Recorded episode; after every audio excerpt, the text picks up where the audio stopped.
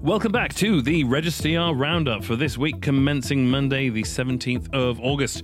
And we've got uh, another great show this week lined up because we do have uh, a couple of absences from the virtual studio crew. Uh, the nicest, most efficient person in the organization, Barbara Ruiz Alonso, is uh, still on holiday this week. It's also her birthday today. So happy birthday, Barbara. Actually, no, it's her birthday on Friday, but happy birthday, Barbara, uh, from the Roundup crew. Hope to see you back next week. And of course, um, uh, the other missing member of the virtual studio crew is uh, Nick Bruce, uh, head of business development, the voice of reason, as he's known. Um, he's off today because, uh, interestingly, um, it was also his wife's birthday on Friday as well. So, hi, happy birthday to Kelly. Um, Lord knows she must have put up with a lot, frankly, having to live with not just Nick's busy schedule, but also uh, the the weight of presenting a podcast every week. So thanks, Kelly. We really appreciate your support. Happy birthday to you. But in the studio this week, we have our very own Dr. Evil of Brexit, uh, CEO of Register in the UK and uh, head of product in Europe, John Kernan. Morning, everyone. And joining us this week in the studio, we have a very special guest. It's Kevin Demeyer, uh, who is joining us to shed some light and cast some insights into the Luxembourg fund industry and the impact of EMIR refit. And Kevin needs no introduction. If you work in the Luxembourg fund industry, you'll know Kevin uh, from his work at ALFI, where he co chairs the SFTR working group with our very own John Kernan as well. So, Kevin, welcome to the show. Hello. But of course, this is a financial services podcast, and anything could happen in the next 20 minutes. So we need to read a disclaimer to keep our compliance team happy. And this week, I am going to try uh, a new level of complexity and read a disclaimer while I play the banjo. This podcast is sponsored by Register and features members of the Register team offering their personal opinions. It's not intended to be taken as any form of legal, tax, or other professional advice, and there's no representation made as to the accuracy or completeness of the information, nor does it necessarily reflect the opinions of Register as an organisation.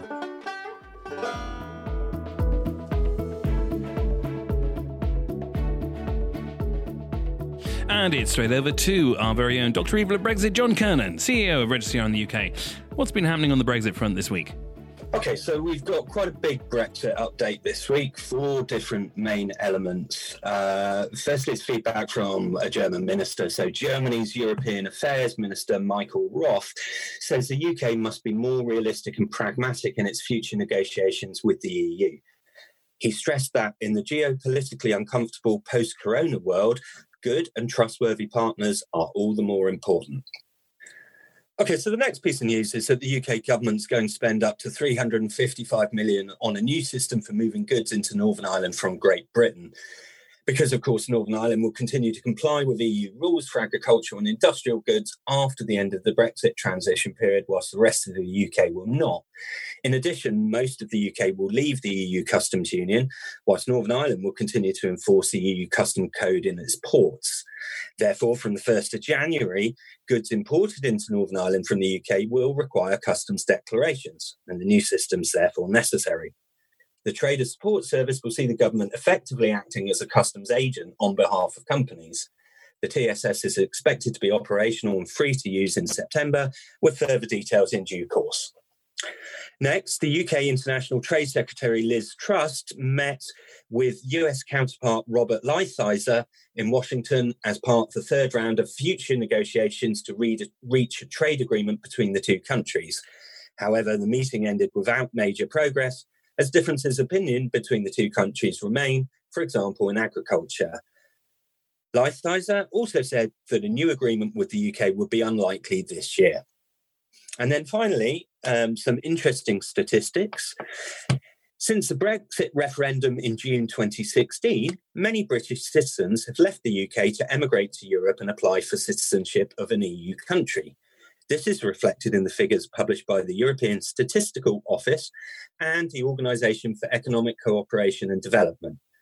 Most of the British citizens emigrated to Spain and France after the Brexit referendum. In Spain alone, 380,000 British citizens were registered. In Germany, 120,000 have been granted German citizenship, which is an increase by 2,000% between the referendum and the end of 2019. And that's it for this week's Brexit update. Kevin, I'm interested. I mean, what do you make of the Brexit situation? Uh, as far as I mean, we I suppose this is predictable, right? People are leaving, especially if they work in the financial services sector. I'd imagine, so they can you know uh, relocate into the, the the largest FS market, right? I, well, London remains, I think, an important financial hub in in the world and in Europe as well. That said, Yes, uh, a lot of the banks, because of fears of not being able to provide services in uh, the EU 27, have moved some operations to European countries from Frankfurt to Paris um, and other parts as well. And with that, of course, there's also the need to have the human capital that follows. And I think a lot of people have indeed uh, taken advantage. Uh, and John just gave the statistics on, on Germany and France uh, that's definitely a result of what we've seen. Uh, even Luxembourg has benefited from it, uh, with, uh, for example, one major investment bank putting their stock lending operations in Luxembourg. Now, talking of uh, Brexit, just well, just just to linger on the topic because we we do tend to drag it out with our crystal balls each week and and take a bit of a look at it. And, and I'm interested in the sort of fund industry perspective here because presumably funds are going to be facing a lot of disruption um, from the fact that they're about to have various sort of regulatory changes and, and sort of transitions to to work through if they're going to continue trading um, across the EU and the UK and the various sort of markets that intersect around that, as opposed to just being uh, uh sort of having having to trade within the EU. So, um, so I think in the beginning, uh, a lot of investment funds and, and, managers went in with the idea that nothing really would change because there would be a quick equivalence. As we are progressing and uh, the latest stage of the negotiations seem to show that there will be some discrepancies. We've seen that with uh, with EMIR and how the FCA has interpreted some of the rules around EMIR. We see it with the announcement that they've made on SFTR and how the reporting regime will be different um, for SFTR in the UK compared to Europe. And we've also seen it with another big part of legislation, which isn't really linked to, to trade reporting, but, but with CSDR, where the UK has said that they wouldn't implement settlement discipline as it had been intended to be implemented into the EU 27. So um, that equivalence seemed to be um, become more of a, a, wishful thinking, really, than uh, a reality. And people are starting to get worried about that. You see that uh, the previous movement of, of financial services firms going into, into Europe also means that they can uh, further service their clients out of the EU 27. So, moving on, I guess, into a bit more on that. I mean, you've been chairing the um, uh, SFTR working group for ALFI.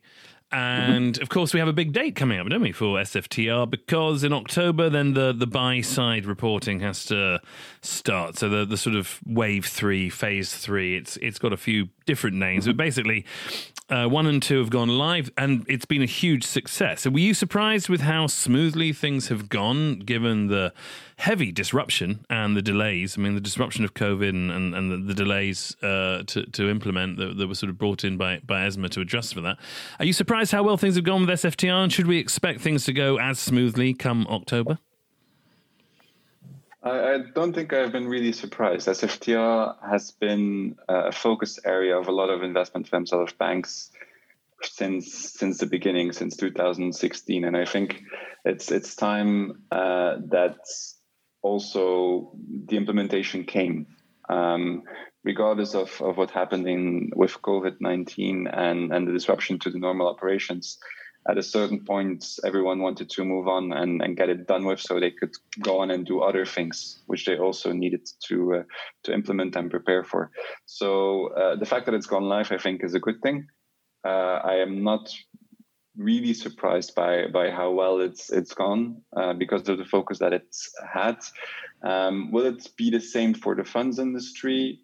I think we can expect something similar. Really, uh, most funds are getting prepared and first of all, either working with their counterparties to uh, ensure that they can delegate reporting or find a delegate. Um, there's a number of, of, fund managers and management companies who have decided to do this in house. Uh, as well. So they're they're making preparations. Nevertheless, I think it's also important to state, and that's also a question that I've had from uh, a couple of, of participants in, in the group and and uh, people in the industry. There will be no delay. Uh, it's not because phase one got delayed that uh, there will be a further delay uh, in terms of, of phase three.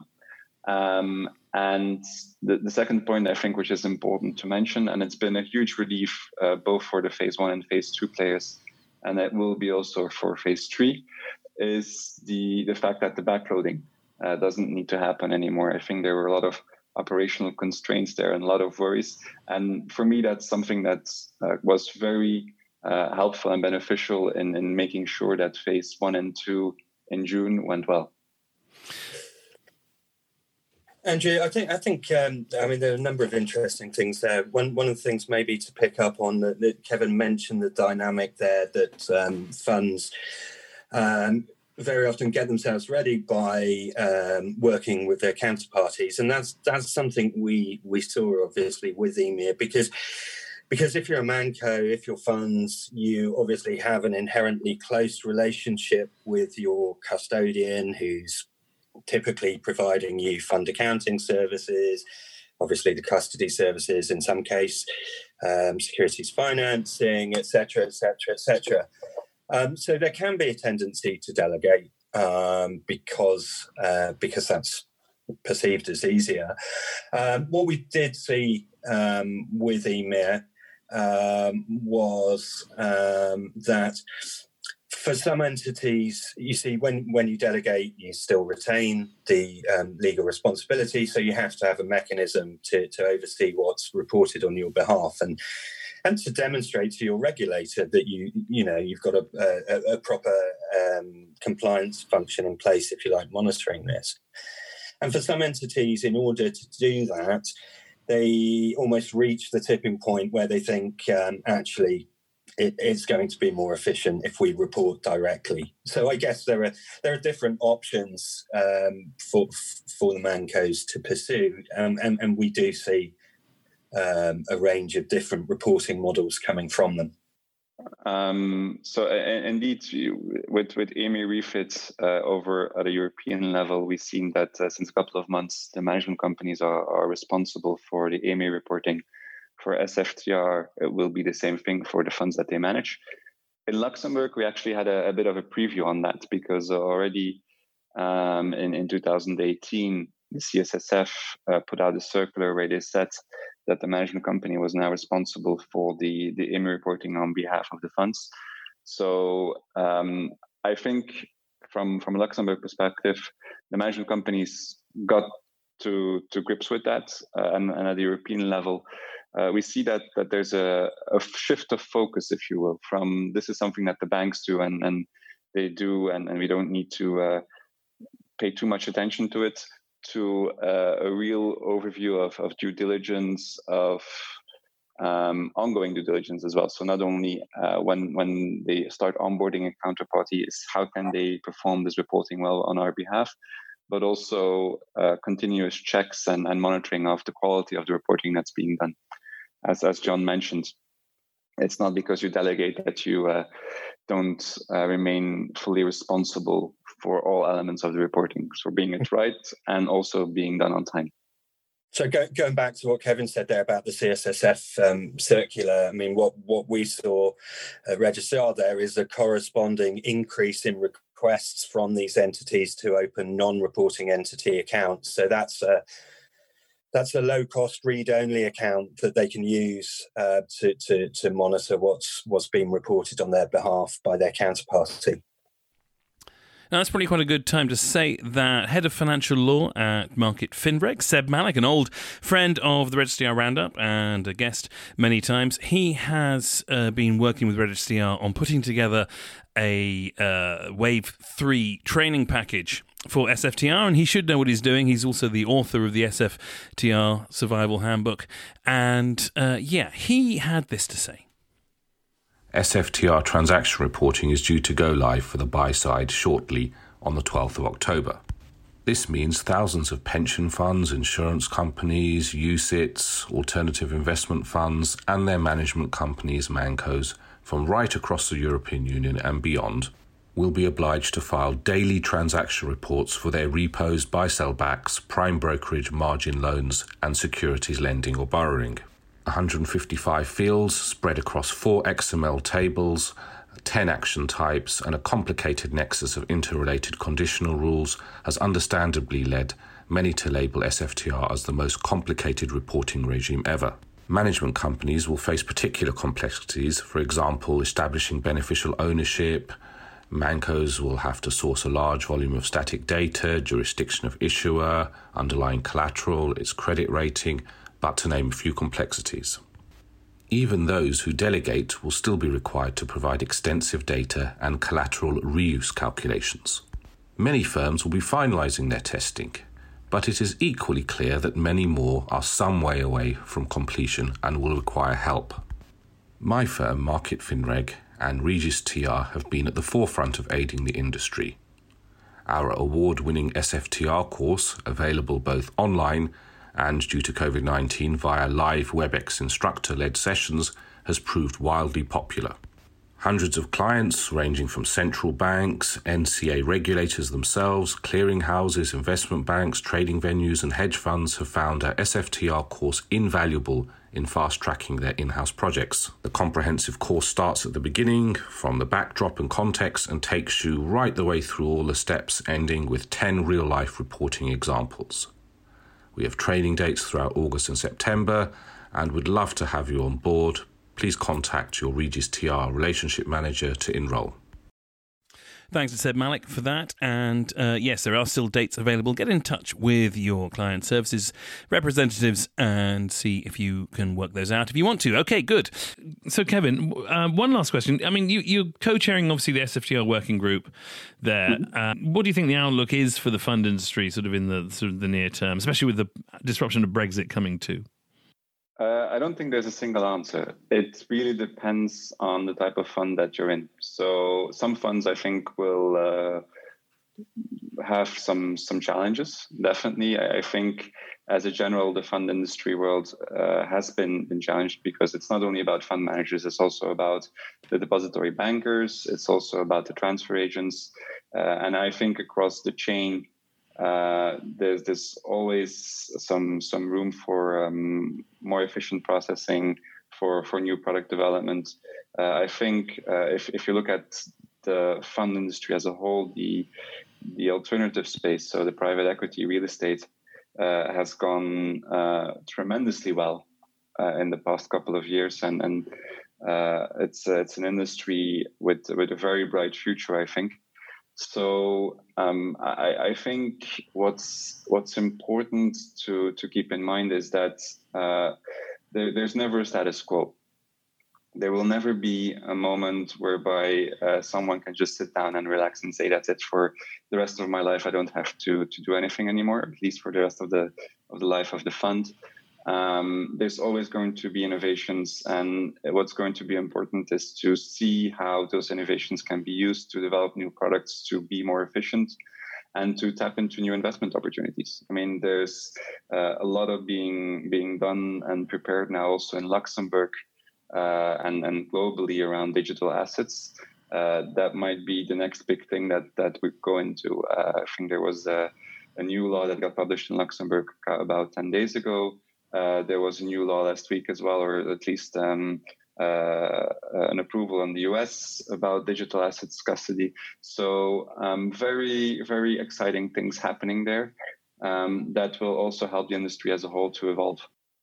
Kevin Demeyer, co chair of the SFTR working group at ALFI, thank you very much. And before you go, we do have a question that we ask all our guests.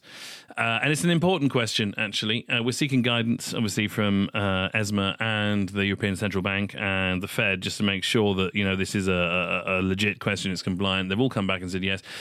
What is your favorite breakfast choice? My favorite breakfast choice. Uh, I usually eat cereal with yogurt. Cereal with yogurt. Uh, so you're in the um, you're in the Danny uh, Corrigan camp there of uh, enjoying yeah. healthy, slow release carbs. Good, but now here is the very important one for regulatory reasons. You have to make your own. Uh, because if someone else makes breakfast for you, apparently that doesn't count, according to uh, Tim Hartley of Duff and Phelps. I always make my own. Yes, there you go. You heard it here first. ALFI makes its own breakfast, and that's why it's such a successful uh, industry organization. Uh, a, a, colleague of mine, uh, when when he admitted to eating unhealthy breakfast, was brought an apple a day by his team. there you go. An apple a day keeps the regulator away. That's well known. And just to be clear, John, you received a lot of uh, uh, positive health advice after people discovered you just had a chocolate bar for breakfast. Uh, I, I, I, would have said I re- received a few pelters uh, from, from, some of my team, but uh, yeah, pos- positive health advice. Positive exactly. health advice. It's only because they care about you that they don't think chocolate is a healthy choice.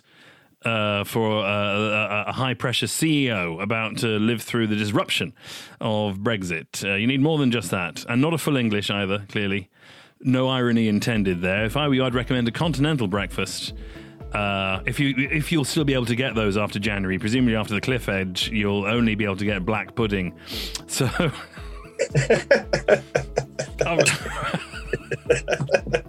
that would be a bit weird. We'll work out something on that. Okay, uh, a huge RegistR roundup, and thank you, Kevin. I do hope you will come back and join us for uh, another episode. Maybe we can do an update after uh, phase three of SFTR kicks off to see how things have gone. Kevin Demeyer, co chair at ALFI and uh, well known in the fund industry, thank you very much. My pleasure. Thank you for having us. And it's goodbye as well from the virtual studio crew from uh, John Kernan, CEO of RegistR in the UK and uh, head of product in Europe, and also our very own Dr. Evil of Brexit. Thank you, John. Thanks, everybody. And in the meantime, have a good week. Have a safe week. If you're back at work or if you're working from home, do come and find us on LinkedIn and join the conversation uh, around the topics that come up in the clips. And if you'd like to be in the show, do drop us a line. Again, connect with us on LinkedIn and yes, or suggest some topics. We're all about engaging with our audience. And until then, we will see you next week on the Roundup. Bye bye.